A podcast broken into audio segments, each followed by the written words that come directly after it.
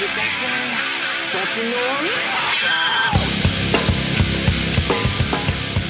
Hello and welcome to another episode of the Roach Coach Podcast, the journey to create the new metal canon. My name is Lauren Kozlowski. With me, as always, the Indigo Angel, Jennifer Bloomer. Hello. And the original Roach Rider, Mister Matt Naz. Keep it rolling, baby. There we go. Today, we continue our theme month. We continue compilation month.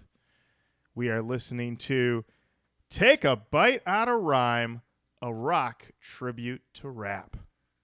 This is one hell of a comp, people. This has been a journey of a month. We're only on week three. We got one more to go, but we've already gone through it. Mister Loud Rock's haunting my dreams. Oh, yeah. Oh, yeah.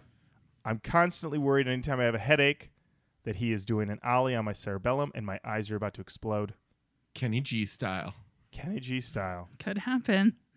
Oh, man. So I hope everyone is staying safe out there from any interactions with Mister Mister Loud Rocks, who, as far as I know, still roaming the streets. Yeah, he's just listening for dulcet tones. He's ready to mm-hmm. fuck you up. That's right. He's like, is that some soft shit? Is that some soft shit? Can't handle and then it. It's over. Yeah. Ah, there he is. His dad was a smooth jazz song. Left him. He's got mm. a lot of anger. That's what it is. That's what it My is. My dad was Christopher Cross. Yeah. Uh, you know what? That's probably in the sequel comic. Yeah. He probably. goes to he goes to a yacht rock show to confront him. And it ends but, poorly.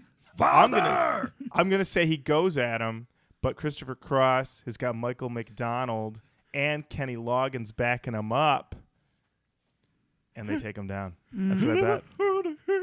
Yeah, they take him down. I swear, freedom. I, I think McDonald goes, only a fool believes that he can stop this yacht rock, Mister Loud Rocks. Oh, boy. Yeah. Oh, my gosh. The demise. Yeah. We've gone. We've already gone off the rails. We're off the rails. Record We can time. only... bring it back on the rails by talking about who's tweeting. Who's tweeting? Who is? So we got some emails. Uh, we got an email from Mister Matt Murphy. He said, hey, guys, love the podcast. I've been following it for a couple of weeks and agree with a lot of your opinions. Thank, Thank you. you. Love to anyway, I have an album recommendation that you'll either love or like. Okay. Wow, we are given only those two options. Uh, it's the debut self-titled album by Steppa. That's S T E P A. There, what happens when the best parts of Taproot and the chill moments of Incubus have a baby that secretly worships Limp Bizkit? What?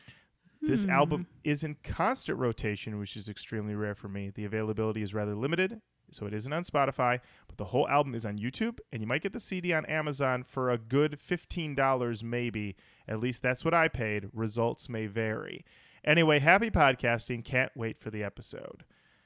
Thank you, Matt. I enjoy the number of nu metal references you snuck into that email. I appreciate that. And um, what do we think about that, guys? The best parts of Taproot, the chill moments of Incubus, having a baby that secretly worships Limp Bizkit. As long as it knows what the pit's supposed to do. uh, I'm I'm gonna sign us up.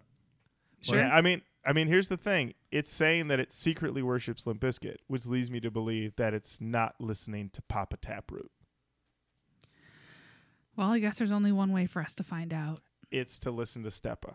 Put That's it right. on the long list. We're putting it on the long list. Uh, we also got an email from Jeremy Prince, and it's an interesting one. Jeremy apparently had been emailing us at the wrong email. He finally figured it out when he realized he hadn't been showing up on Who's Tweeting. And he said, I'll copy and paste my previous emails into this email, and maybe I can appear on Who's Tweeting. Not to sound desperate, I hope. To which I told this to Matt Naz, and you had to say...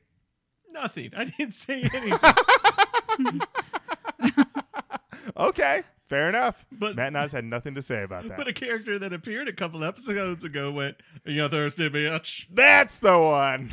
So uh, Jeremy had sent these emails, and um, he basically had said that he's a relatively lo- new listener. He's been bouncing around our archive of episodes over at Roach Coach dot com and enjoying himself. Excellent. Uh, can't believe you did a Pillar album. Saw them live at Cornerstone around the time of that album. Kind of a guilty pleasure of mine.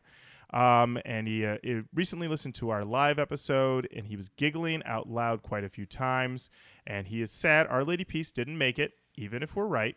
And in regards to spin kick pits, my friends and I like to refer to it as fighting invisible ninjas. It's a serious plague, and hey, our ju- and we're just doing the world a major service. Yes, I remember the bandit bandana. Always wanted to rock that look, but my beard got in the way. Loving everything you do. Keep it up. Blessings, Jeremy. Thank you, Jeremy. Thank you very much, Jeremy. And I'm sure he's quite hydrated. uh, over on uh, Facebook, Mike Newton says these... Oh, we're talking about Switched.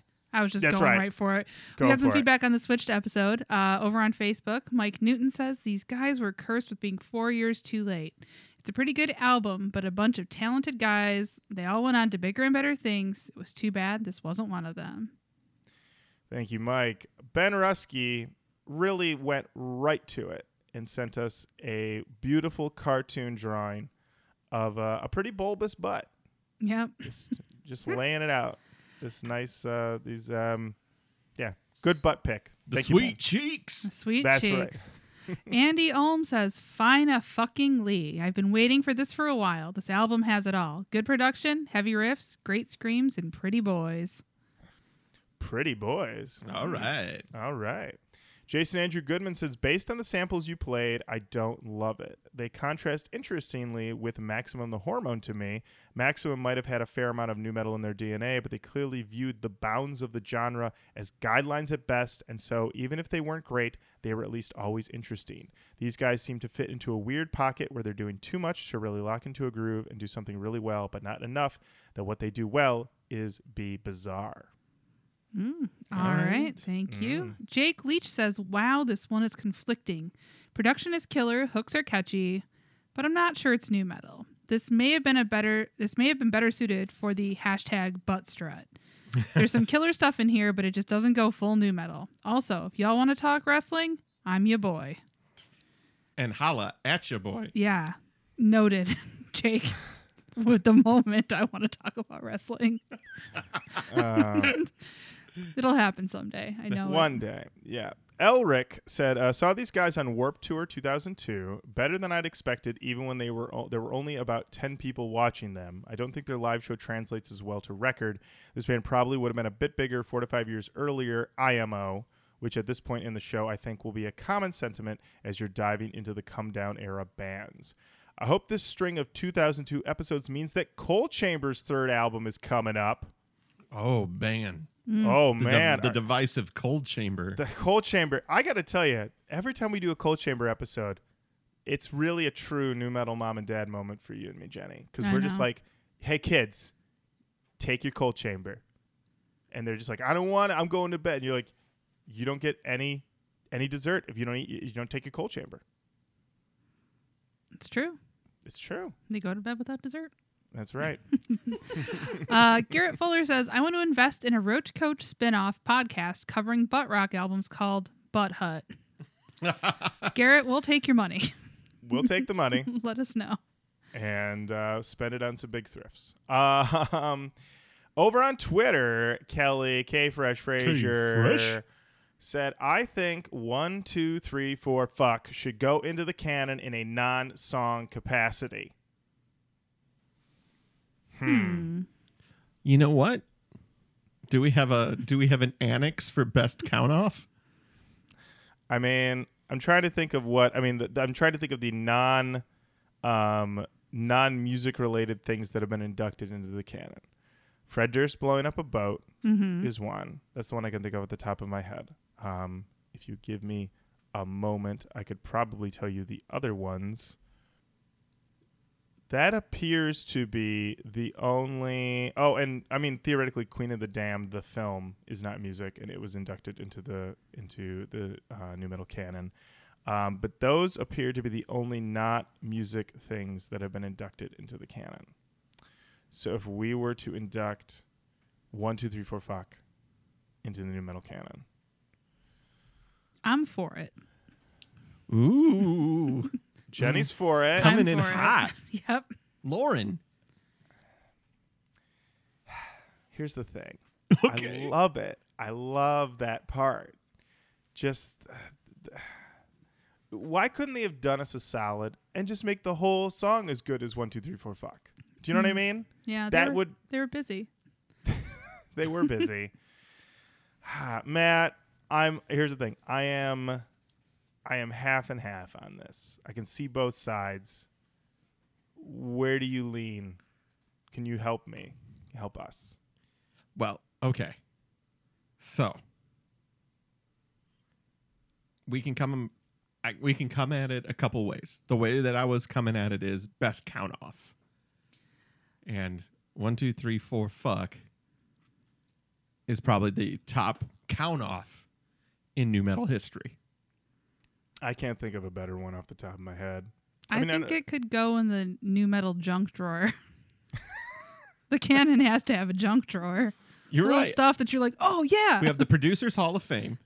Okay, we have the Producers Hall of Fame. We've got the Genius List. Um, we have the canon itself. Mm-hmm. And then somewhere in there is gonna be a fucking junk drawer. Okay, well then you know what? I'm gonna make a new list right now. called it's called the, the it's the called new the new metal new metal junk drawer. Right. These are uh, these are things and snippets that, uh, if applied to another nu metal song, would take it to the next level. Or just things that like you want to keep, but there's not really a place for them. Yeah, like a key. Yeah, yeah so, uh, you know, a receipt that you're just not throwing away. If you're me. All right, a so chip there. clip. Yeah, yeah. It's yeah, you pull it out and it's like there's that safety pin that you normally never needed, but right now you've got, you know, I mean the other day, Rachel and I were running around with um when we were for Ronan's Halloween costumes and we needed a safety pin, like for the love of God, and we didn't have one, even in our junk drawer. So but now if we need a one, two, three, four fuck, mm-hmm. we'll have one. Rummage yeah. through that motherfucker. All right. Right now it is devoid of anything else. So that's right. So yeah, so so the first inductee into the nu metal junk drawer is one, two, three, four, fuck, count off by Switched. Congratulations. Welcome. Welcome. All right. Morbid Beard says fun fact. Ben Sh- Scheigel produced pretty much every Chimera album aside from Resurrection and Pass Out of Existence. This whole Switched album sounds like a B-side for Chimera's Pass Out of Existence, which come which came out only months prior to this album. It's very much of its time. That is a very there, fun fact, and thank th- you. Thank you.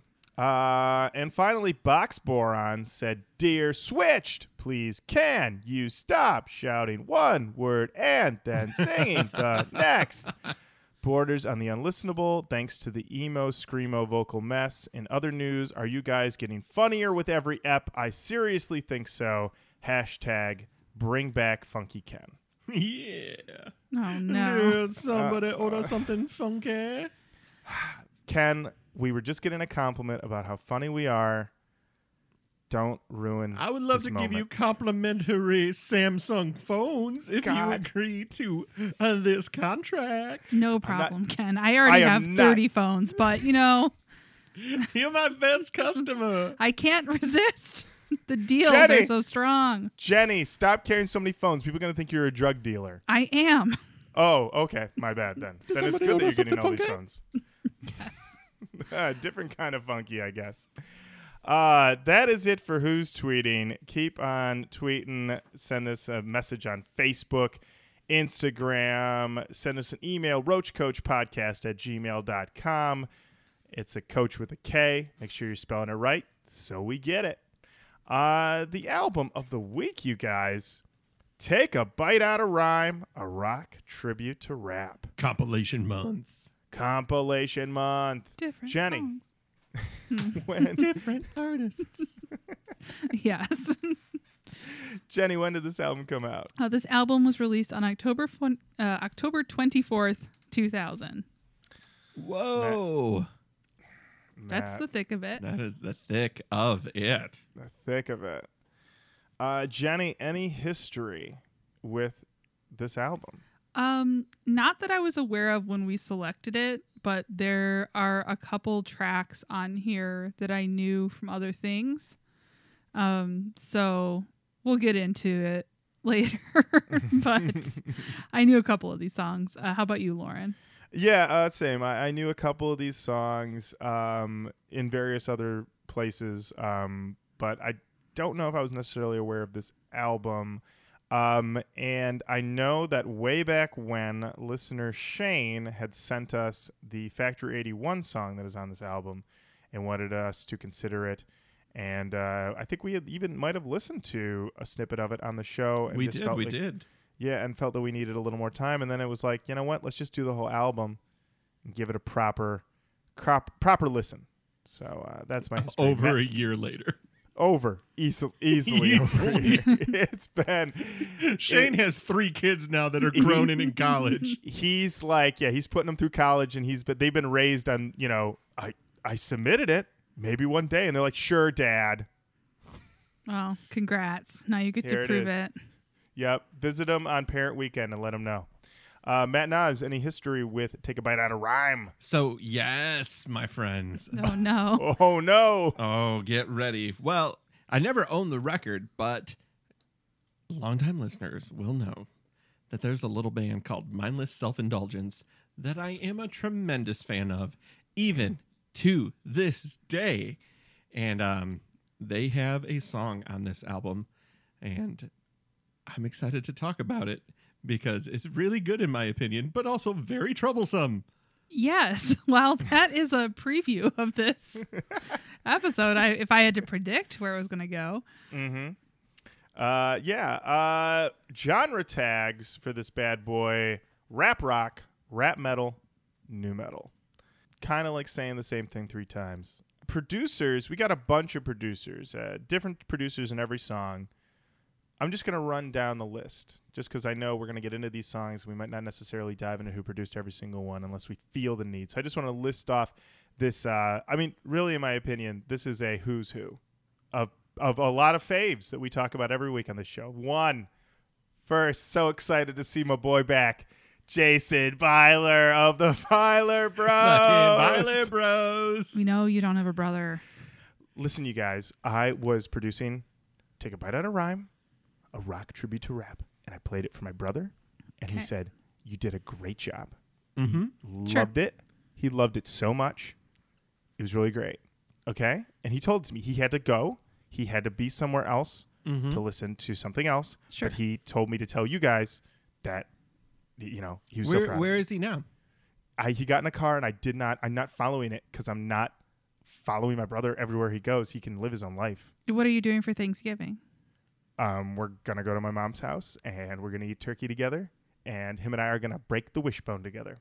Well, if you don't mind, I mean, I, I hate to impose myself upon the Byler Bros, but I don't have anywhere to go this Thanksgiving, and it sounds like you're gonna have a lot of food. Is it okay if I come over?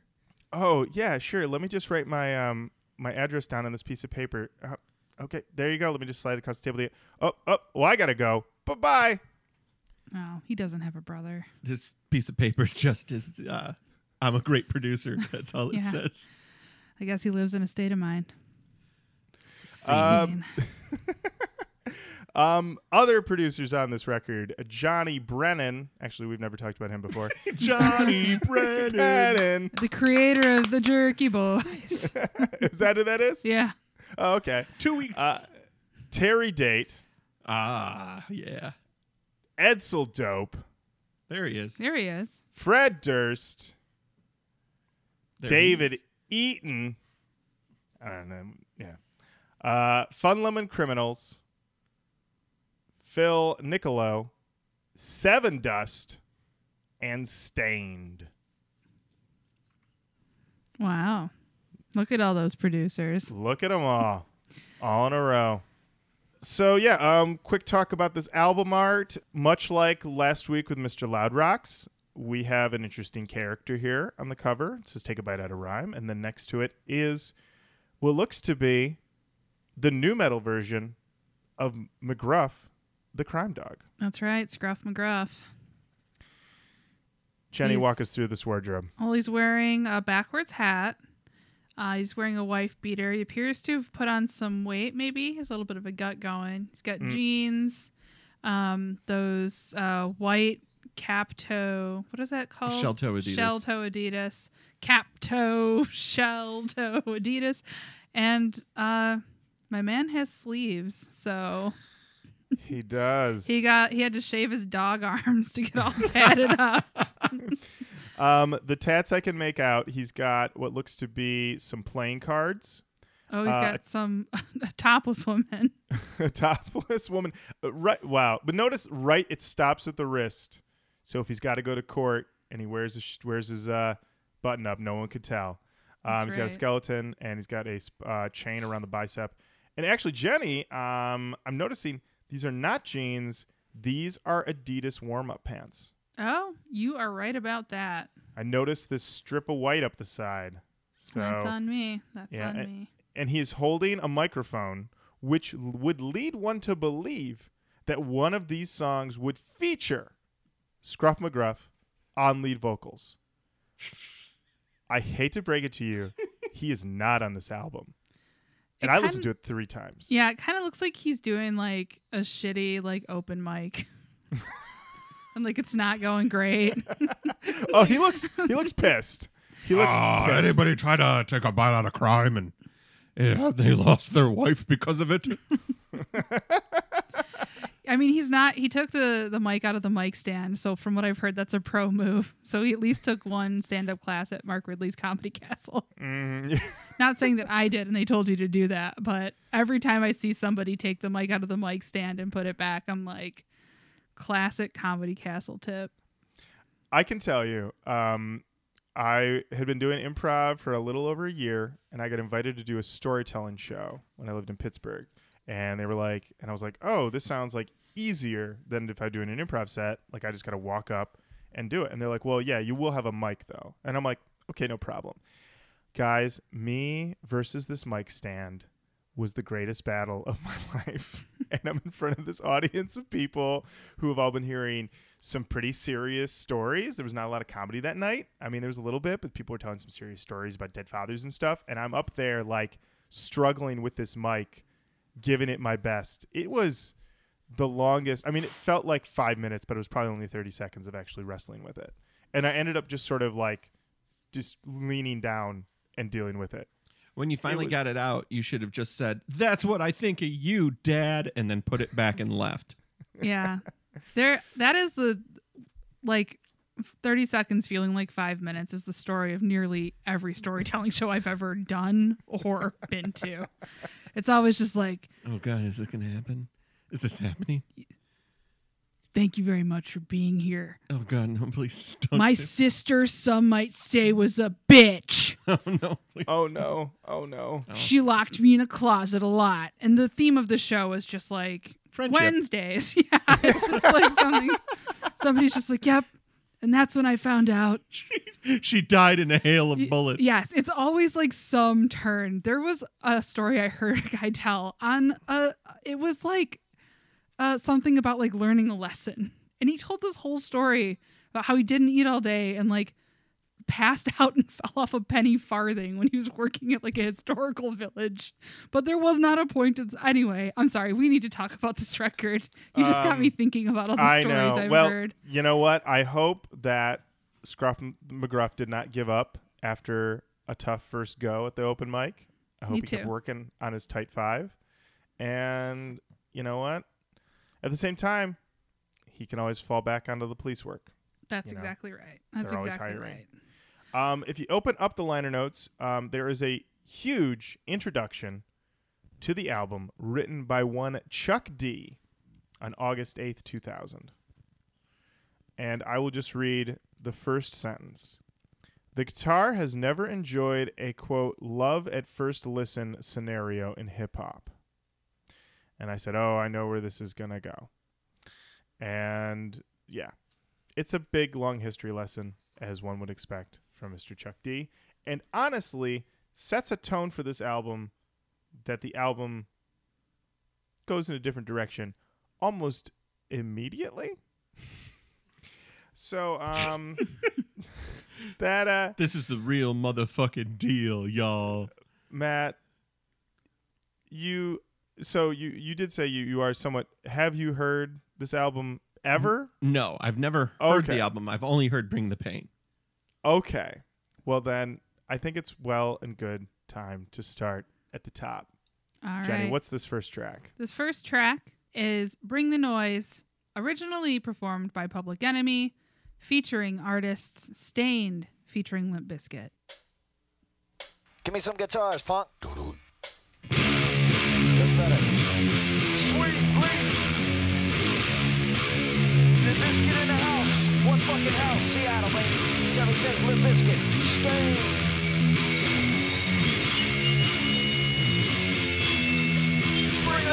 Space.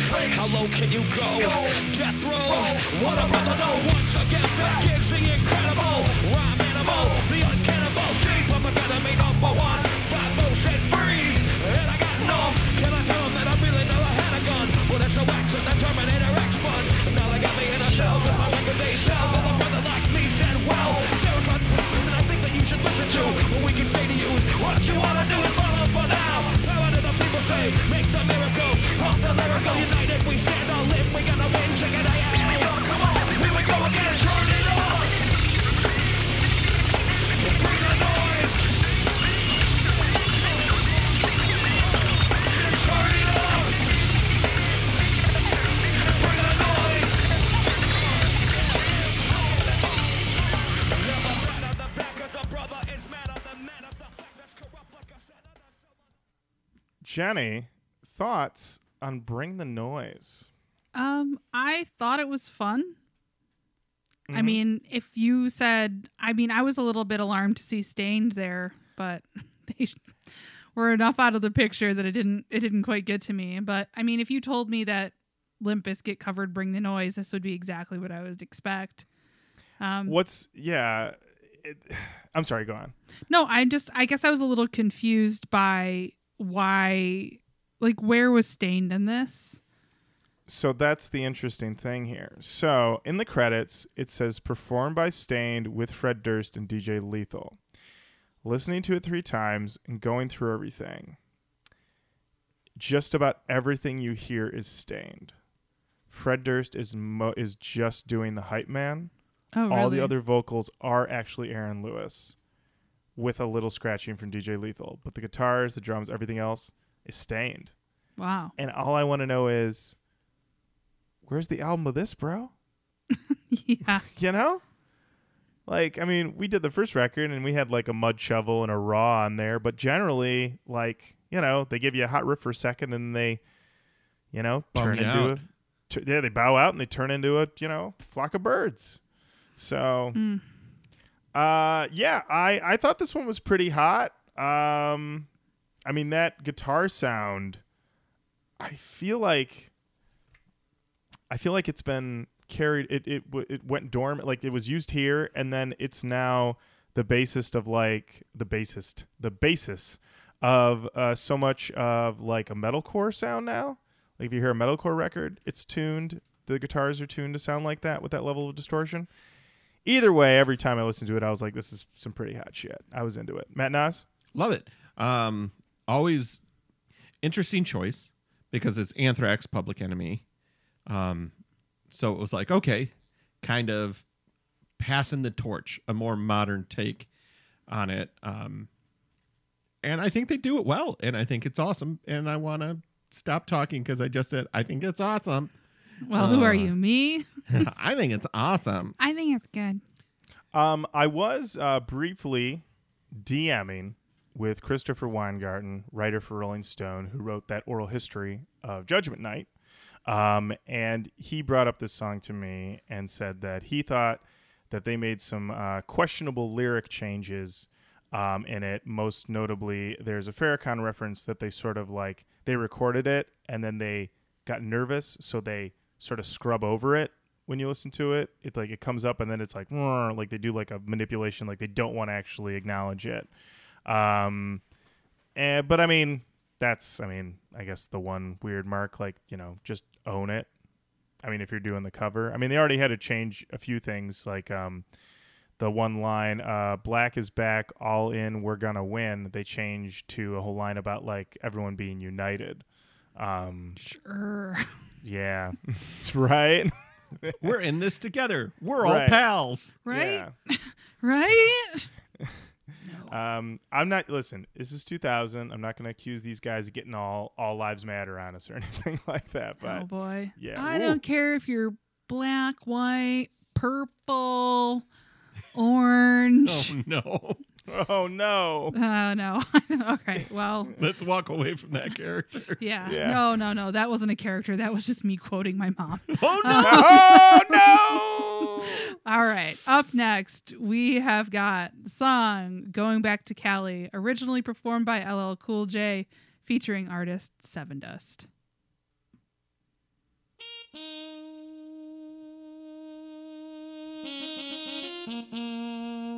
Casio D X seven.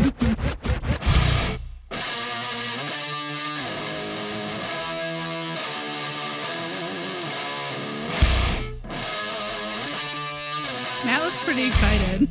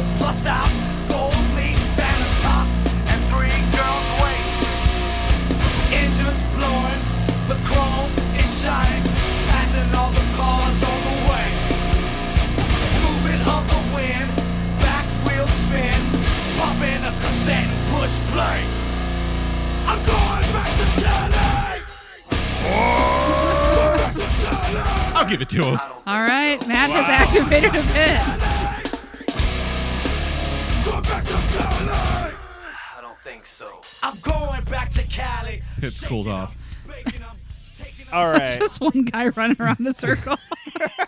Holy fucking Matt amped. Going nuts. And then he just like Go back to Cali! It slows down into that like run walk thing where you're just walking. Just arms swinging.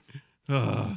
Do you know what it, you know what that reminds me of? When you were in gym class in elementary school and you do the circle of activity. I don't know if it was probably called something different in yours, or maybe you didn't do anything like that at all. Um, but it would basically start, you'd all be walking uh, everybody in a circle. Get into your circle of activity. No, no, no. The whole class would be walking in a circle in the gym. And the gym teacher had a drum or uh, that he would hit it with different tempos, and sometimes you hit the drum itself and sometimes you hit the the wooden side, and it would be like he'd hit it one way and you'd walk, and then you'd run, and then you'd skip, and then you'd hop, and then you'd hop on one foot. It was this whole thing of just activity. And but it was always the thing that you do the run and then you'd have to slow it down, walk again, walk again. That was the thing, like, you know, learning to listen and everything like that. And that's my thought of like like you get really amped up. Oh, no, no. Okay, now we need to slow it down again, slow it down again. Don't worry, you're going to get to run again, because that's everybody. That's all we wanted to do. We just wanted to fucking run. Fuck all that other stuff. Skipping, mm. hopping. I just want to fucking run. And when's he going to start wailing on that thing? What my problem with this song right now. I want to run. I didn't want to go back to, because the song is so basic. Mm-hmm. I mean, there is not a lot to Going Back to Cali. I like the buildup, but once they unleash it, give me a verse of aggression. I mean, they're trying to stay loyal to the basic form of the song. I'll be honest, I'm like, I thought they did a great job with it. I thought they really, I mean, they bring it up. That chorus is really hot. They're still sticking with the theme of the song. I mean, I will say I wrote in my notes that at the end of the song, he's coming so intensely with the Going Back to Cali that it sounds like it's going, he's going to murder somebody. Like, that's like, I'm going back to Cali to kill somebody. Like, it's so intense. So I was I was very on board for this song. Jenny? Uh, yeah, I liked it quite a bit. Um, I agree that it is a little bit of like, I kind of just wanted to keep going for it, but I that's not really what the song is about. And this isn't necessarily, uh, I don't know. I feel like most, well, it doesn't matter. I liked it. I felt like it did a good job. There and, are other and in songs. This moment is my favorite Sevendust song. Yes. I agree. It doesn't sound like he's a million miles away. Uh, mm-hmm. Oh, yeah, no. no so that was really in my ears, man. That yeah. was yeah. aggressive. I mean, he was like so in my ears that I was like, Mister Loud Rocks? Like, it was very close to your ears. Very close. All right. Up next, we've got Sucker M Cs, originally by Run D M C, featuring artists Lords of Brooklyn, Stone Soul, and Everlast.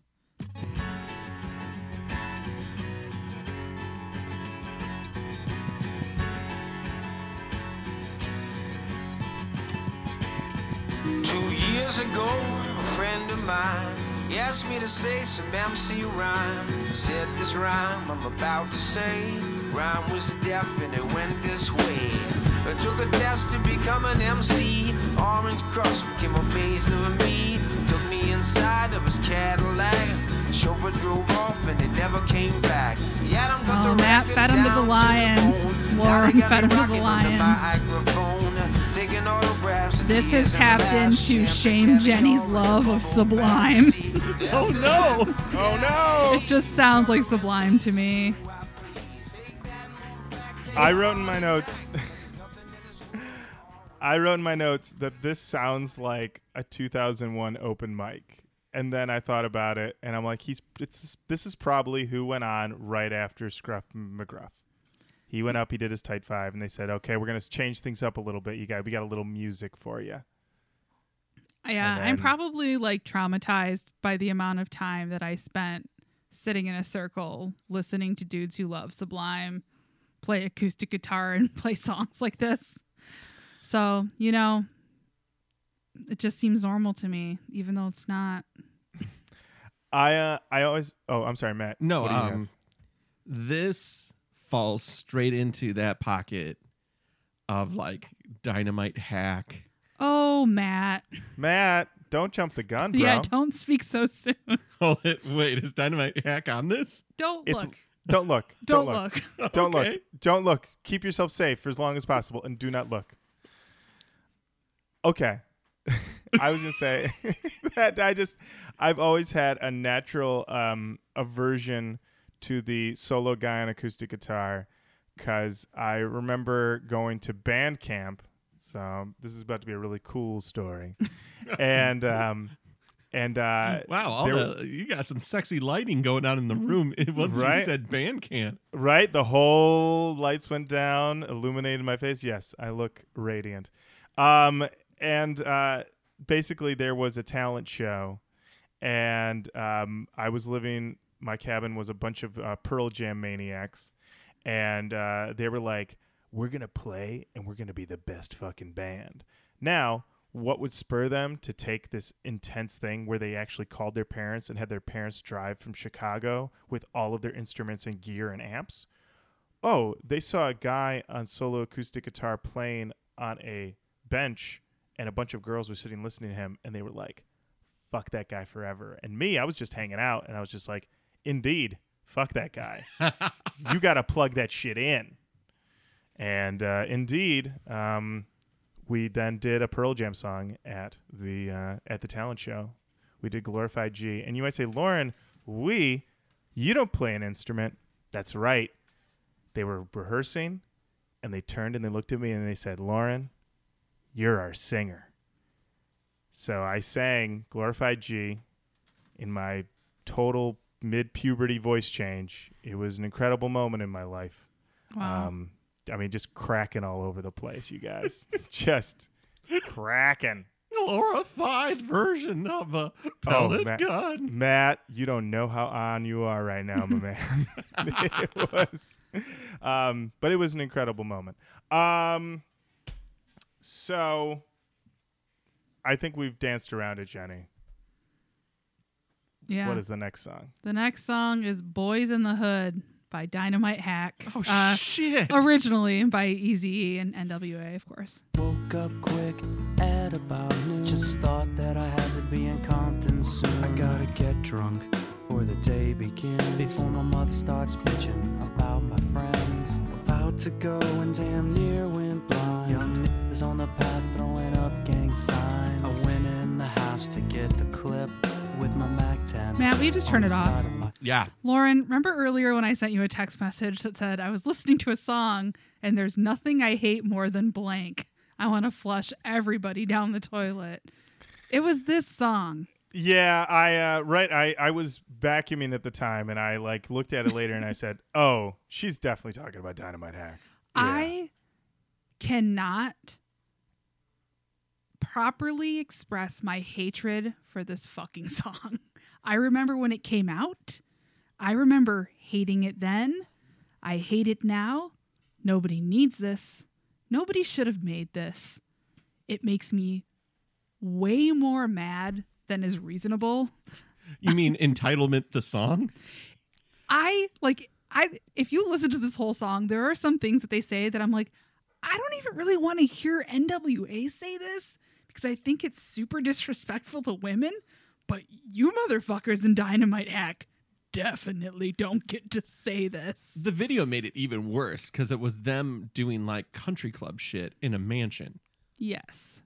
And I know that was like the joke. You better take your fucking tongue and shove it directly into your cheek because that's where we're coming from. I it's... hate this so much. It's wild. Our uh, my notes, my notes are almost identical. I, oh, I thought your notes. I thought you were gonna come in with a screwball and be like, "Cannon ready." You guys, this is my favorite song I've ever heard. No, um, I swear, I, the legacy of this song, like what this song birthed. Do you know what I mean? I feel uh. like I feel like this is like the catalyst. This is the big bang of ironic white guy covers of rap songs. I feel like this is this is it. Like if there's another one I'm not thinking of, okay, whatever, but this feels like the biggest bang. Like yeah, this is even more so than like Ben Folds doing shit in concert, you know, where he does, what does he do? Bitches, Bitches ain't, ain't shit. shit. Bitches ain't shit. Yeah. But I feel like Dynamite Hack beat him to the punch and they will always, yeah. And I wrote in my notes, hated this at the time, still hate it. It's smug and it's awful. Um, it wants to mock while also relishing in the violence and misogyny. It wants to have it both ways. And um, I mean, especially, yeah, when they get the to the line, yeah, where it's like smacking a woman, like they like he sings it. He loves it. You know what I mean? He's not swallowing those words. He's like joyfully singing them. And it's fucked up. I've never wanted to more earnestly cut a promo on anything other than Dynamite Hack on this show. I've been mad at things before, but I hate them and I want to threaten them and challenge them to like, well, face be... me, Dynamite Hack. Face me. They're probably all like fifty-five year old fathers that are just like, uh, we were kids. Now. What do you want from us? Yeah. But yeah. I'm still mad. um. So this song has fifty comments on song meanings dot com. And I think this comment from Anne Marie underscore from June first, two thousand two tells the tale. Dude, for me, this is such a funny song. I mean, they're not trying, to me, to be badass. It reminds me of my friend's acoustic cover of Baby Got Back. He added a harmonica solo. It rocks. Oh, good times, good times. That right there, that's the legacy. Oh, you know, God. I can think of a million. I can think of... um.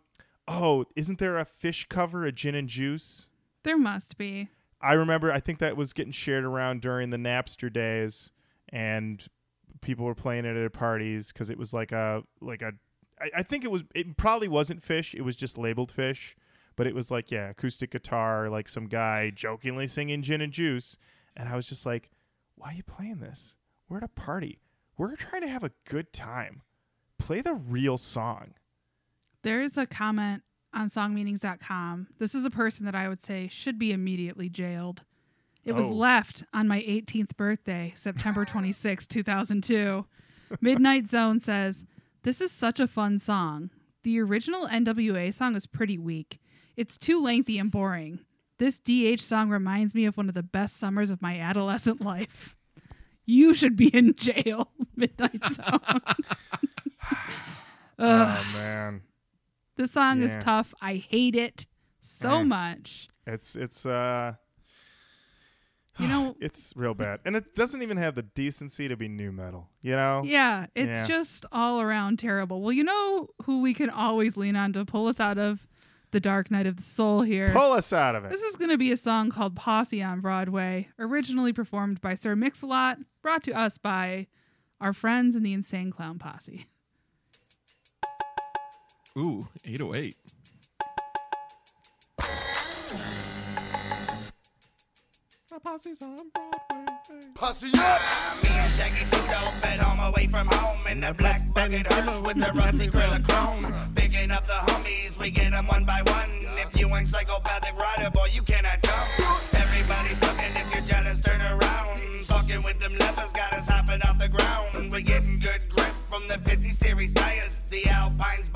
I need the volume higher. eight oh eight kick drum, make you wanna get some. I gotta scrotum. Guys, I know this song because I owned Swass by Sir Mix-a-Lot, and I was a big fan.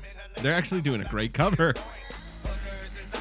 I mean, yeah, they they change um, they change some lyrics to make it regional. Uh, there's a line about um, having Faygo on tap, and they talk about how they hate people who beat women, but it's an interesting correlation since they do have so many songs where they chop up women with hatchets. So it's it's the great uh, yin and yang dichotomy of I C P. Mm. And I mean, what a taste. I mean, this is another push. We got to get that hundo going, you guys. We got to get that I C P episode going. Oh, we got to get that oh. hundo. Oh, that hundo. Oh, you know what?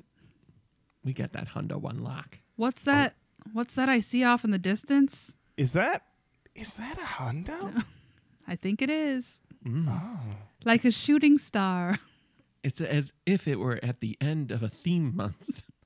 It was as if it's coming so very soon. It's, it's almost as if maybe it might already be done. It's at Dundo? The Juggalo. Dundo? Dundo? Oh, maybe it is. Maybe, maybe. It might be. Okay. Continue to tune in to find out. Uh, I liked this cover.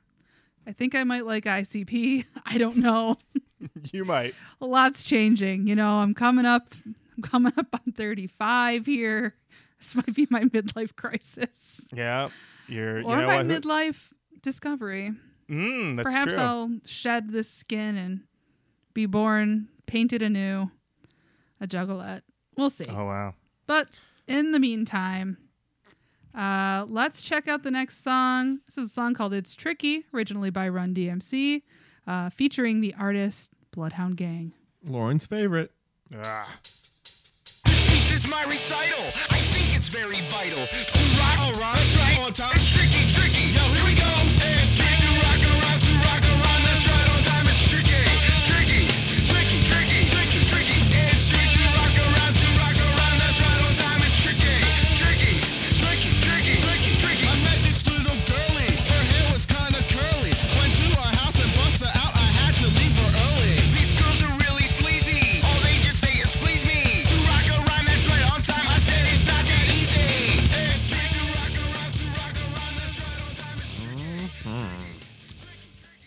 I got one question, and this is a question that I think a lot of people would ask.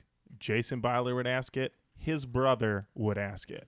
Why was this song recorded in a cardboard box? I thought why you were just going to it... stop at why was the song recorded? Sure. That's too. Yeah. Okay. Why was it recorded? All right. Somebody wanted to do it. Tribute to Run D M C. But then why is the why are the vocals? It's not even that the vocals are distorted. It's not like we're dealing with a with a a weird talk box sound. It's not like we're dealing with like Julian Casablancas and the Strokes. It just sounds badly recorded. Well, I'm sure when Jimmy Papa Lee and Daddy Longlegs got into the booth, they were like, uh, can you put away the expensive microphones and bring us the cheapest microphone you possibly can, and also just one of them so that we can share it? Thank you. You're probably right. You know what? I could totally see that is that is the type of joke that Bloodhound Gang would milk forever. Is because you always hear the story of like um, uh, somebody shows up to record, some famous singer, and they bring a box with their own mic in it. You know, like this is my mic. This is the mic I use. Like when we uh, saw the one about the angel, he pulled exactly out, he pulled out a mic and he was like, "This is the mic." This is the mic. So yeah, it's possible that yeah, uh, the Bloodhound Gang rolls up to record and they uh, they pull out uh, some Casio mic that they bought at a dollar store and they're like, "This is what we're recording with." Ha ha ha! It fits. It fits. This song sounds like the soundtrack to Boys Will Be Boys. This and Hot for Teacher. Just like, I don't know. I don't think, I actually think this song kind of does the job. It's it's certainly not for me, but if I had heard this when I was in high school, I probably would have fucking loved it. One comment, well, there's three comments on song meanings dot com. The one I like is from Archfoe, who said, I think, dot, dot, dot, Run D M C were bragging on how tricky it is to rock complicated rhymes, yet along come these goofy guys called the Bloodhound Gang, and they simply nailed it. This is well covered, and the rock is just rockin'. Kudos to Spanky G for the excellent drumming. The rock is just rockin'. Uh, lets me know that if I were to ever fall ill or something, we just got to call up Archfoe, and they'll be able to fill my shoes easily with that killer analysis. Hey, don't be so hard on yourself. Also, let's let let us know, because I just checked it because it was what I thought, that Jimmy Pop fucking mixed the album himself on his own Mac. Yeah. He produced this damn thing, and then he mixed it, and later they were like, "Oh yeah, we gotta we gotta do some finishing on this album." Okay. Your hatred All of right. the Bloodhound Gang is amusing to me. I just here's the thing: it's not that I hate them. I just think they're a bad band, and we'd all be better off if they never existed. Is well, that hate, that's or is okay. that just is that just a judgment call? Well, I'll be curious to see what your feelings are on this next artist here. Uh, we've got the song Mind Playing Tricks on Me. One of my favorites. Originally done by the Ghetto Boys. Uh, now featuring artist Cottonmouth Kings. Hey, hit this motherfucker. Got, hit that shit. Hit that bitch. Oh. Oh. Hey, it's four twenty, y'all. Yeah, it's four twenty. We got love. Is this motherfucker on? At night I can't sleep. I toss and turn, chronic sticks in the door, visits of bonds being burned. Dino just called me a stoner, a paranoid smoker with my finger on my boga. People puffin' stress, ain't living right, but I ain't going out without my pipe. See, every time I pull a load, I start sweating, smoke starts coming out my nose. There's somebody slanging some sass, but I don't know who it is, so I'm watching my back. It's a cop and he's deep undercover. When I talk, I won't see the motherfuckers. Y'all's a caddy like I own. I sack a fruit in a bong like my own. Some might say, take a chill, D. But fuck that shit, there's a pig trying to diss me. I popped in that rip of my endo. Every twenty seconds, I be smoking another bowl. Investigating the joint for traps. Checking my herbs, slow my brands. I'm staring at my girl on the corner. It's fucked up when my mind's playing tricks on her. I'm surprised that this is the first time we've run into the Cottonmouth Kings. Yeah. You want to know how I know I grew up in Westland in the late nineties and early two thousands? How's that? How's I don't that? mind the Cottonmouth Kings. I got to be honest with you guys. Maybe you just got to put the word Kings in your name and the sleeves come off and suddenly I got a Jeep in my driveway is, and I am yeah. ready to go. With the Cottonmouth Kings. These guys, for one, I, I don't know if you caught it because it's a little subtle in the lyrics. They enjoy marijuana. Right. You know, I wouldn't have caught it the first time, but the I, yeah. second and the third time I picked it up. Right. The second time that one, somebody said four twenty and then someone else said four twenty. Yeah, they say it a couple times so you don't miss it, but some people might miss it. Right. Um, and if you didn't know that they were royalty of having Cottonmouth, that would be another thing. That is that true. Might. The uh, kings of having Cottonmouth. Tut tut. Drying this bitch. Uh, you know what's funny is that when I was a little kid, a little kid, when I was a teenager, when I, when when I was, was a little little boy, I mean, as if you know, like Cottonmouth Kings are like you know a band from the eighties. Um, but I, the first time I heard about them, I thought that Cottonmouth was a reference to a snake. And I thought that there was something in relationship to snakes. Relation to the Cottonmouth snake. It should yeah. be noted, Cottonmouth Kings are brother in uh, using K in an incorrect place. They are. So. This is true. I thought these guys were better than I C P. Wow. Bold um, statement. Betrayer. And um, they have a lot of shared fans. I know that for sure. Oh, yes. yeah. I mean, I feel like they probably have done The Gathering many, many, many times. Why, the one thing, though, is there is the uh, common, some might say a misconception, that people who smoke a lot of weed are lazy. Yet, this song is five minutes and twenty-three seconds.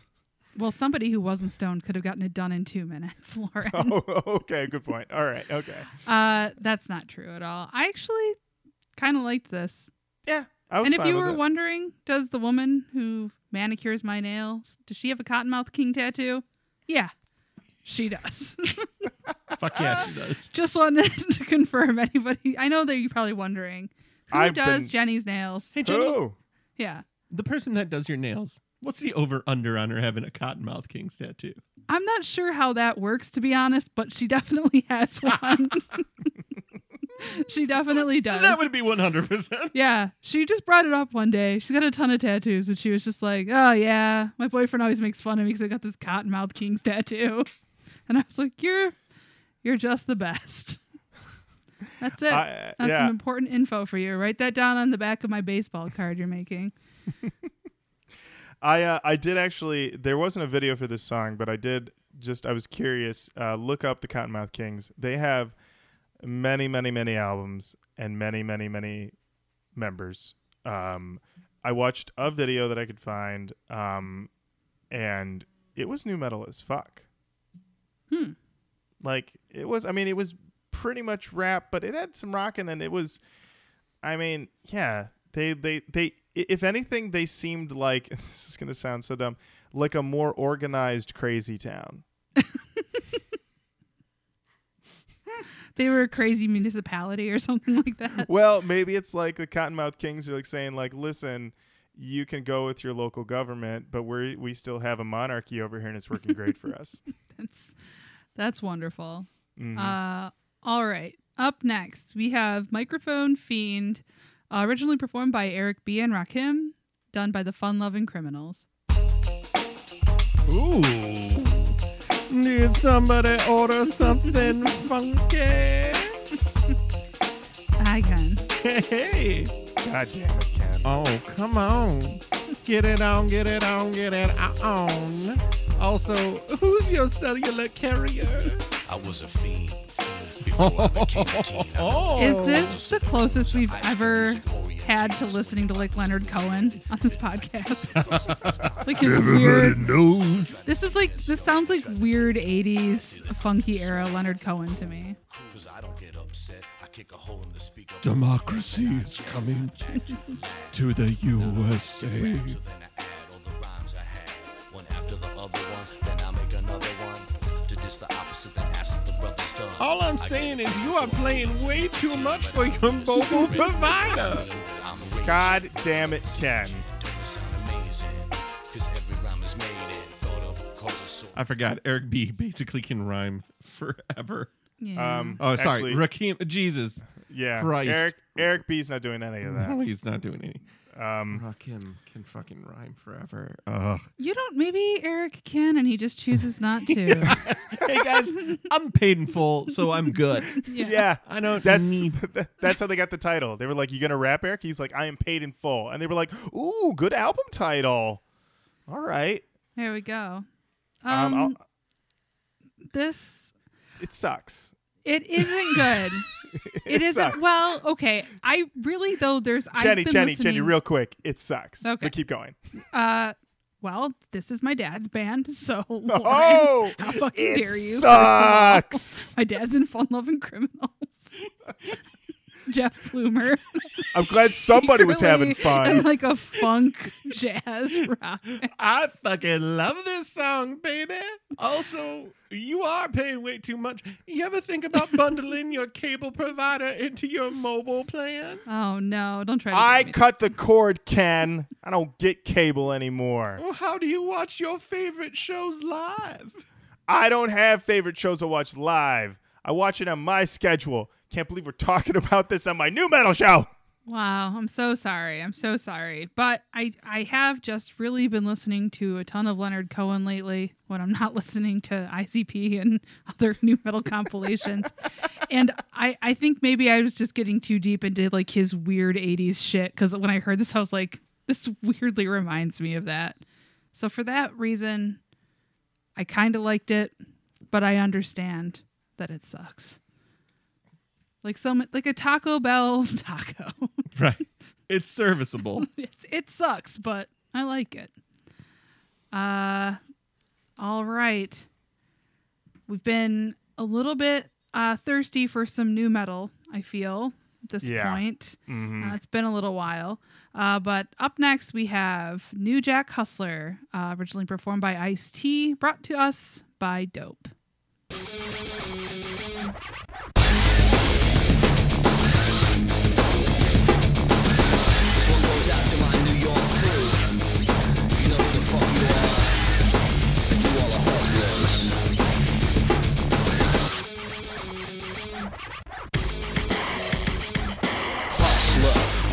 The trigger long, grip my teeth and sprayed another synagogue. Got my block sold on my dope spot. Last thing I sweat, so suck like a punk cop. Move like a king when I roll hops. You try to flex and bang, another brother drops. You gotta deal with this, cause in the way out wide, cash money ain't never gonna play out.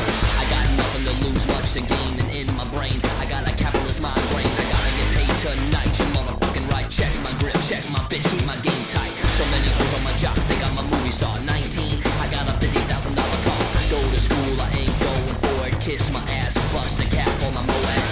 Cause I don't wanna hear that crap. Why? I'd rather be a New Jack Hustler.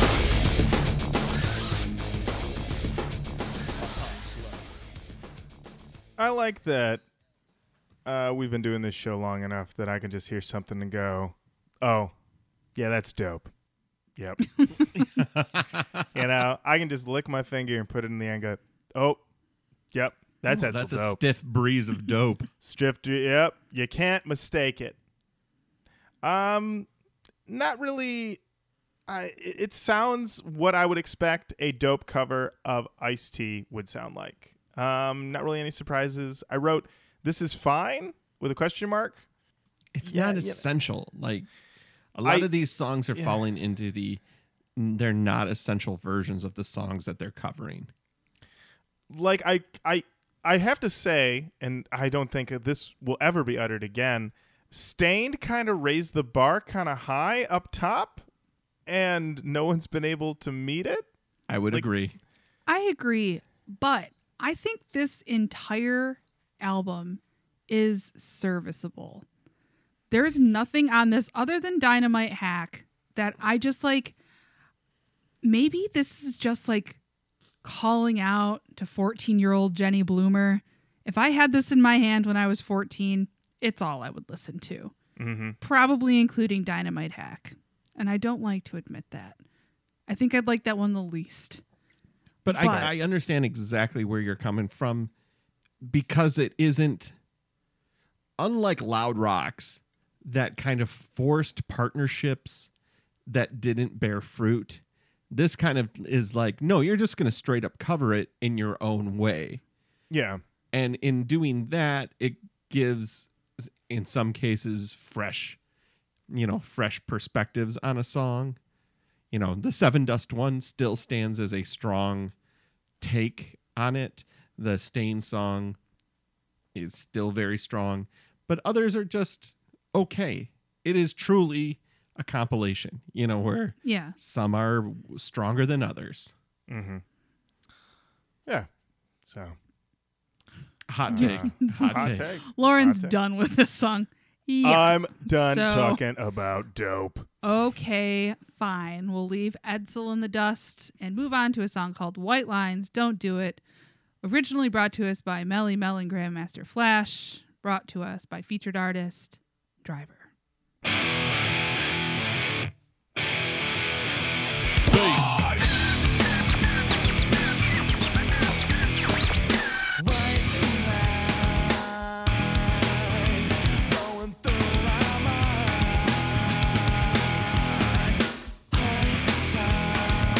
Hey, bartender. Yeah?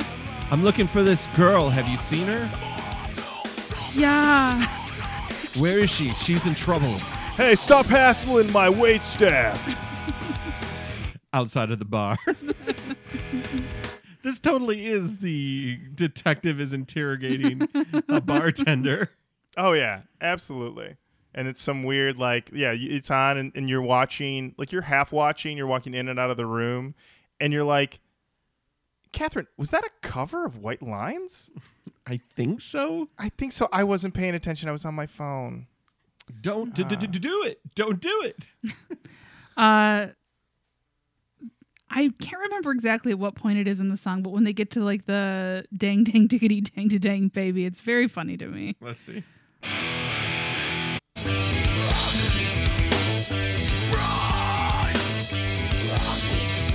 Oh, boy.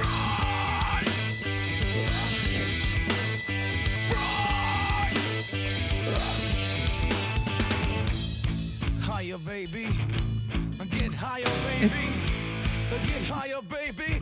Don't ever come down free base. I don't know. It's it's it's everything you think it would be. If you're interested, check out the Driver cover of White Lines. Don't do it. Uh, so Driver, I, I didn't mind this uh, one. Yeah. Oh, I was, I was going to say something else. Yeah. I'm sorry. No, it, it's just like there's nothing about this. I completely agree. There's nothing about this that makes it essential.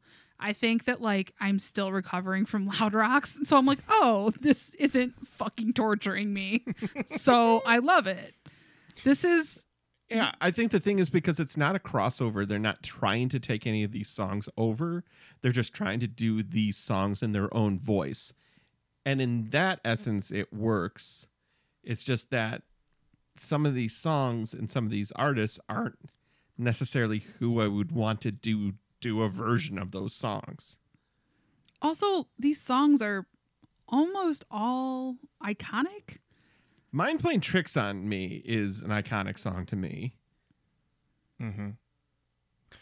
I mean, it just... Um, it's Tricky is, is iconic.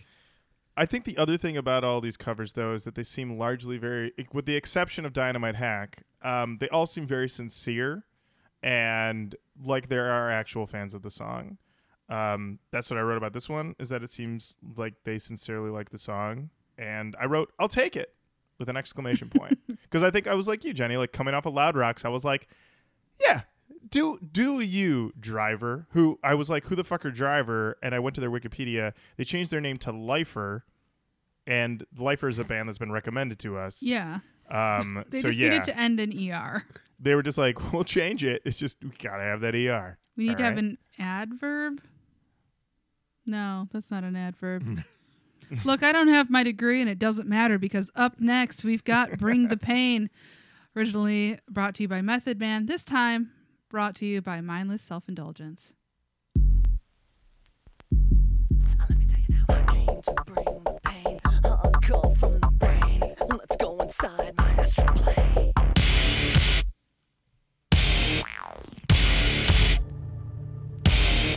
Find out my mental based on instrumental records, hey, so I can write monumental method. I'm not the king, but as a king, yeah, I think I'm all the cream. Check it, just how it's deep, the shit gets deep, deep on the office, and brothers is madness, accept it. Cross color, clothes are crossed over, now you're totally crossed out. Chris Cross, who the boss? Niggas get tossed to the side.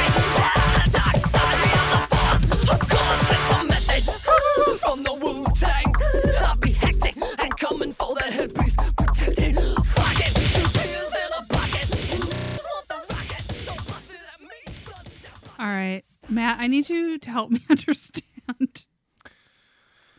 Oh, Matt, I don't... talk us through it. I love it. And I don't expect anybody else in the world to like it. Um, they are their own thing, man. I completely respect that. Um, yeah, Jimmy Urine is the lead. I'm sorry, what? D- uh, little... I beg your pardon. Oh, yeah, little Jimmy Urine. Urine? Urine. Like P? Yeah. Well, his last name's Uringer, uh, so he went by Little Jimmy Urine. Okay. Um, love gotta, these guys. You gotta reclaim those childhood bullying jokes and make yeah. them your own. Yeah. Um, and... So the troubling part is they edited it here, edited it here, the N-words out. Uh, I owned Tight, which was the uh, C D, their first C D, and it was not edited out. Uh, they let them, they let them rip. Oh. oh, oh my! That's no good. So I, I, I always found that a little like, eh. I never necessarily had a problem with it, but it was always like, I, I, I it wasn't, it was always like, just roll the windows up. Uh, well, it's funny that by the time I got to Take a Bite Out of Rhyme, they were like, uh, we're going to do an edit on this. Like somebody, somebody felt uncomfortable enough to do the edit. So, and the funny thing is that the edit sounds like their sound. Like it sounds like they could have done that mix. Oh, easily. Yeah. So maybe they recorded it and they put it on their album, and then, you know, they were sitting there and they were like, they're like, hey, you want to submit it for the Take a Bite Out of Rhyme compilation? And they were like, let us tweak it because we feel a little uncomfortable. Um, I wrote that this is really something. It's fucking bananas. I can kind of see how these guys briefly got lumped in with nu metal because it is so abrasive in this, you know, way that I think a lot, like on a cursory glance, people will be like, oh yeah, that'll fit. Because I mean, like I said, they opened for Korn uh, on the, you know, on their Issues tour. They opened so, for System of a Down. They yeah. Opened for I C P. Now that, that totally makes sense. Although I feel like it makes sense, but at the same time, I could see Juggalos being like, I'm going to throw real urine at this guy. Like, well, they have one of my favorite I C P stories of all time, uh, which is they opened up for I C P, and they loved to go into the crowd, and they dressed like he would wear a, a suit that he got from Goodwill and just let people in every city sign it and sign him, and like the the band would do that, and they would just keep wearing the same clothes over and over again that are sound that are, were signed by people from audiences that they were in. And uh, Violent J goes to him, what are you idiots doing going out into the crowd dressed like this before you perform? You've got to keep the mystique. Which is one of my favorite things in the world, is that Violent J was like, yeah, you got to keep the mystique. That does um, not surprise me. But That's he also it. got oh, arrested when they did their show at Kobo because he stripped down naked on stage. And he went to jail and at the I C P show. Johnny. Johnny? Put Is it Johnny or on. Jimmy? Jimmy. Johnny. Jimmy? Johnny. Johnny P P. Johnny P P. Put your pants on. Uh, uh, that's on me. That's on me. Well, this this also goes on the short list of bands that I've had dinner with. I have dined with Mindless Self-Indulgence. With Johnny P P and the Boys. With Johnny P P and the Boys. Where did you guys eat at? Uh, we ate at Pegasus in, uh, in uh, what is that? Greektown. Were they nice? They were super nice. And uh, it was it's two guys, two girls in the band. And the ladies were super nice. Well, that's great. And who picked up the check? Uh, the record company. Nice. Classic. There we go. All right. Well, I'm glad the record company picked up the check. We're going to go to the next song on the album. This is a song called Insane in the Brain, originally brought to us by Cypress Hill, featuring artist Factory eighty-one. I'm trying to get crazy with that sound. Don't you know it? It has been activated.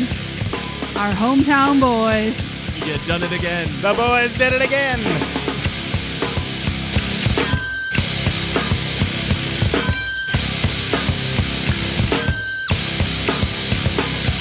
One on the gram for your temper, just toss that ham in the frying pan like spam. When I come and slam, damn, damn, I feel like the son of Sam. Don't make me ratchet, hectic, next to the chair, got me going like a General Electric. And the lights are blinking, I'm thinking it's all over when I go out drinking. Making my mind slow, that's why I don't rock with the big four oh. I got to maintain, cause a guy like me is going insane. Insane in my brain, insane in my brain, insane in my brain, insane in my brain, insane in my brain. Plenty insane cause I got no brain, insane in my brain, insane in my brain. A bit pitchy. Is there a part of that song we didn't need? I like to think of him singing it with one finger in his ear. Oh, yeah. Fuck yeah. Yes, he yes, is. That was uh, a full like Mariah outtake. Oh, Michael I, McDonald. I felt He's back. like I felt like it was one of those like audition week for American Idol. And it's like, uh, yeah, uh, I sing in a band and I will be covering Cypress Hills and Stained in the Membrane. And they were like, all right, carry on. And then uh, he proceeds to do that. And uh, you know what? I've I've got a, a few different feelings. I think this song, like ninety percent of it is a crusher. Yeah. I think the guitars yes. are pretty killer. I think they nail the verses. Pitchy chorus, but at the same time, he comes out of it when he screams insane in the brain. It's, I mean, took me back to that episode, you guys. When this boy screams, he's everything's got, right with the world. Everything yeah, is right. I agree. But it's like, I was so stoked the first time I started listening to the song. Right. I was like, here it fucking is. Yes. Yes, thank you. And then I heard, and I was like, oh, so close. How dare you? We were all rooting for you. There it is. There it is. Oh, Factory eighty-one. How respectful of our time is this record? Um, you know what? I don't know. Give me a second here. add everything to add everything to a playlist. Uh, looks. It comes in fourteen songs, about fifty-five minutes. It's on the line. Yeah, I think there's a couple tracks that could have been uh, chopper-rude. Oh, I agree. All right. Up next, we've got a song called The Tribute, originally brought to us by Slick Rick, Busta Rhymes, the Wu-Tang Clan. This one is done by our Froggy Boys in Nonpoint and Grimm.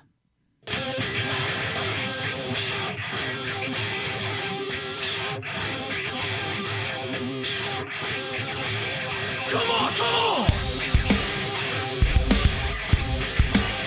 That's right! Nonpoint! Darwin's! Grimm in the house! I'm hexing! Now me! Or!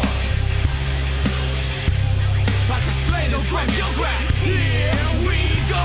Come on! Once upon a time! Not long ago! When people were pajamas! I live life slow! When all was stern and justice! So the people were behaving like they ought to go!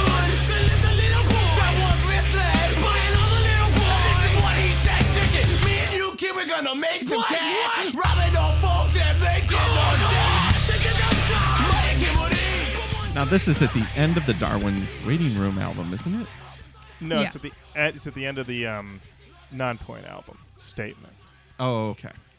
Oh, uh, yeah. yeah. But but Grimm is from Darwin's Waiting Room. I forgot how it worked, but yeah, I remember. Yeah.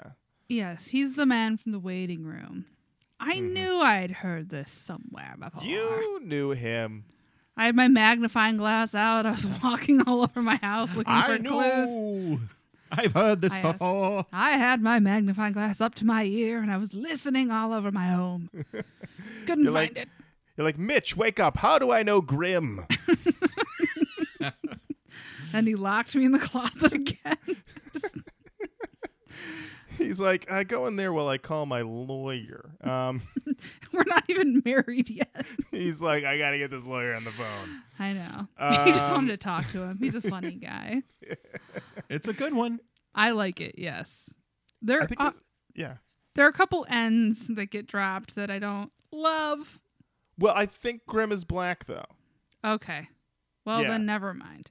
Yeah. I think that was a debate we had when we last dealt with Grimm, was like, is he black? And then they're like, yeah, he's black. It's fine. Oh, so, this is a familiar uh, a familiar yeah. feeling that I have then. Okay. Well, it wasn't I, deja vu. It was yeah. just my bad memory. Eh.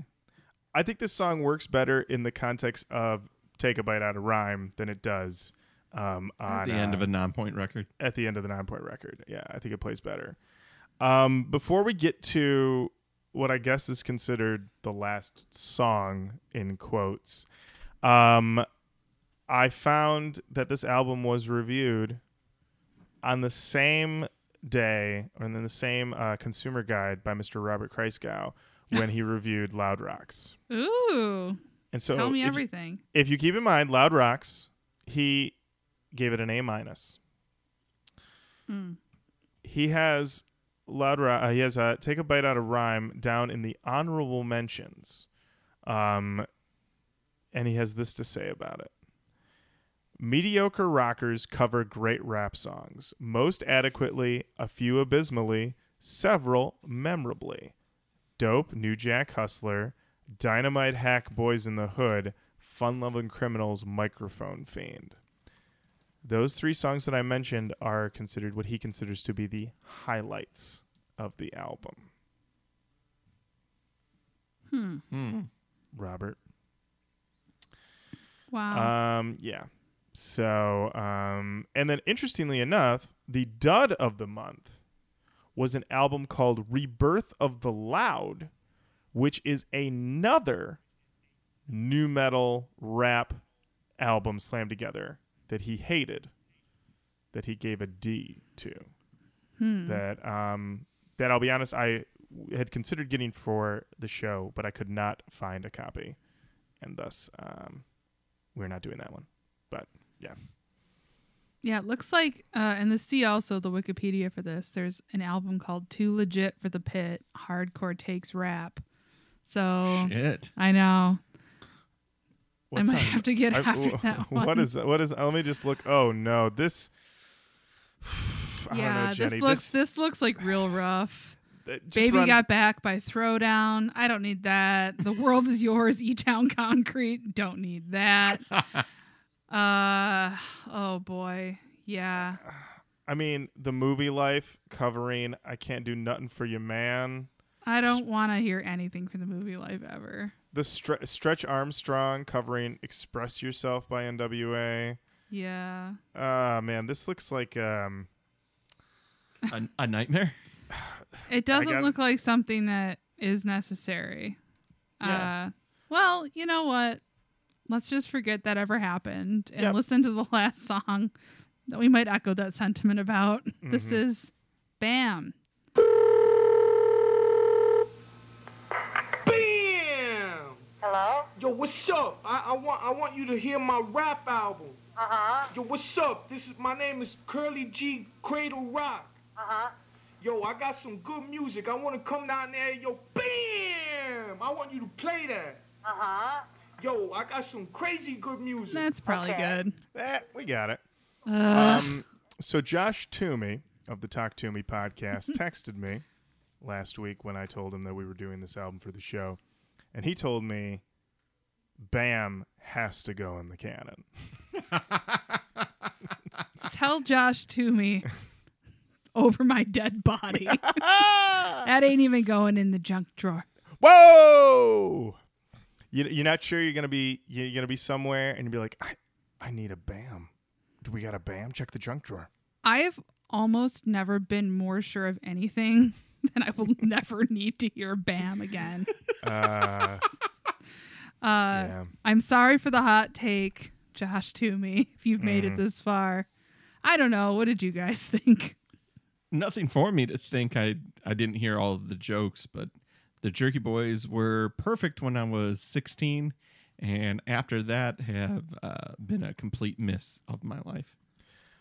Uh, I never really heard the Jerky Boys until after I had heard all of the Adam Sandler albums of that time period. They're All Gonna Laugh at You and What the Hell Happened to Me, I think were the two big ones.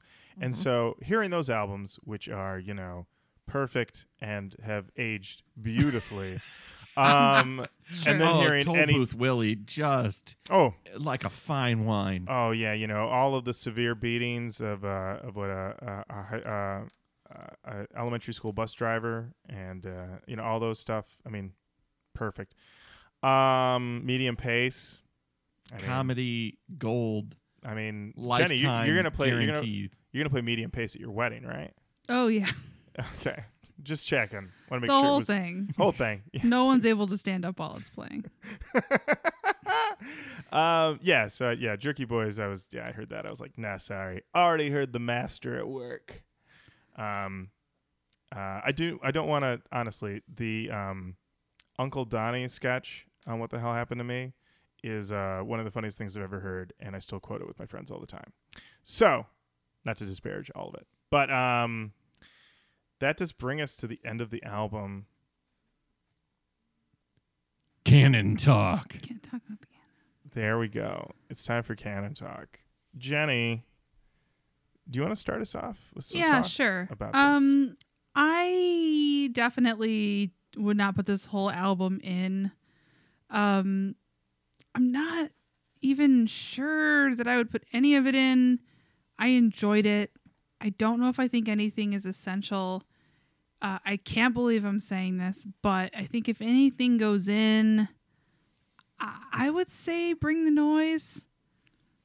Uh, I think that's a pretty solid, very nu metal cover. I think it was well done. Uh, but then again, it's a cover of, I, I mean, I don't know. That's the only one that I think maybe. That is not to say that I did not enjoy this, because I did. It's just, it, I don't think I could have used a better word, Matt, than inessential. Yeah. No offense, uh, open mic, Scruff McGruff. I know it's hard out there.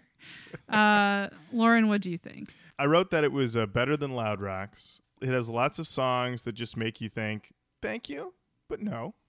I thought Se- Stained, Sevendust, and most of Factory eighty-one were the highlights.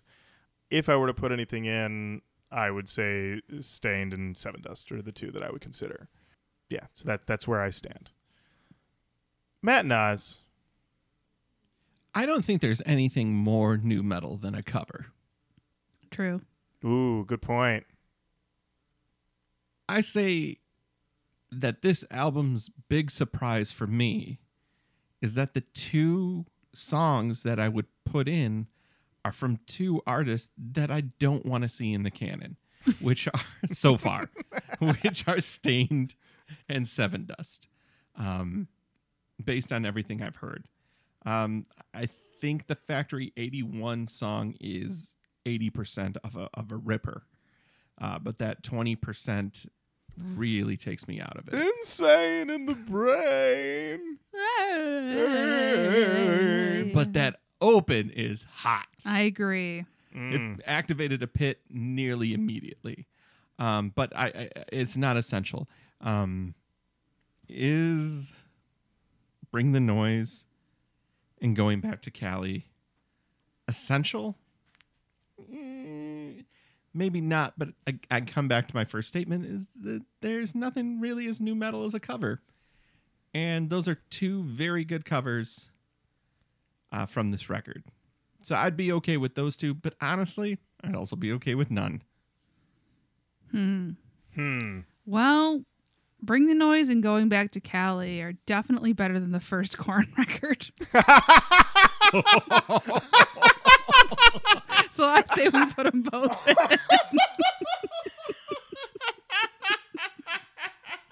I'm just getting ahead of the past here. I know what's coming. So let me get this straight. Yeah. Oh, oh, let me get to my keyboard. Gotta fire up Roach Coach. Oh, man. Yeah, I just... Let I me just spell that email correctly. Yes. um, Tell you what, then. There you have it. Stained. Sevendust. Welcome to the canon. Whoa! Whoa! What a surprise. Bring the Noise, covered by Stained, with a Limp Bizkit assist. And Going Back to Cali, covered by Sevendust, in the nu metal canon. I mean, you got to point it out. Sevendust only got in because they had our boy Freddie D and D J Lethal right there. Oh, that's Stained. That's Stained, my friend. Sevendust got in.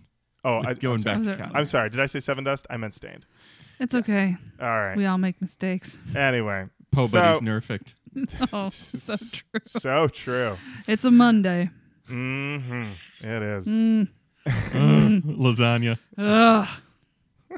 Odie, get out of here. And uh, that is it. That brings us to the end of our episode. Thank you so much for listening. Say hello. Send us your love letters. roach coach podcast at gmail dot com. Say hello on Facebook and Twitter. Uh, like us on Facebook. Uh, like our photos. Follow us on Instagram. Follow us on Instagram. You can find out who our Man Crush Monday was this week. Thanks, buddy. It was Matt Naz. Hello. Aww. Who knows who it could be next week? Perhaps Matt Naz again. Depending on how many pictures of Matt Naz yeah. I have in my phone. Matt Crush Monday. Mm-hmm. Um, so until next time, Jenny, thank you. Lauren, thank you. Matt, thank, thank you. you. Thank you. All right. Bye-bye. Bye. Bye.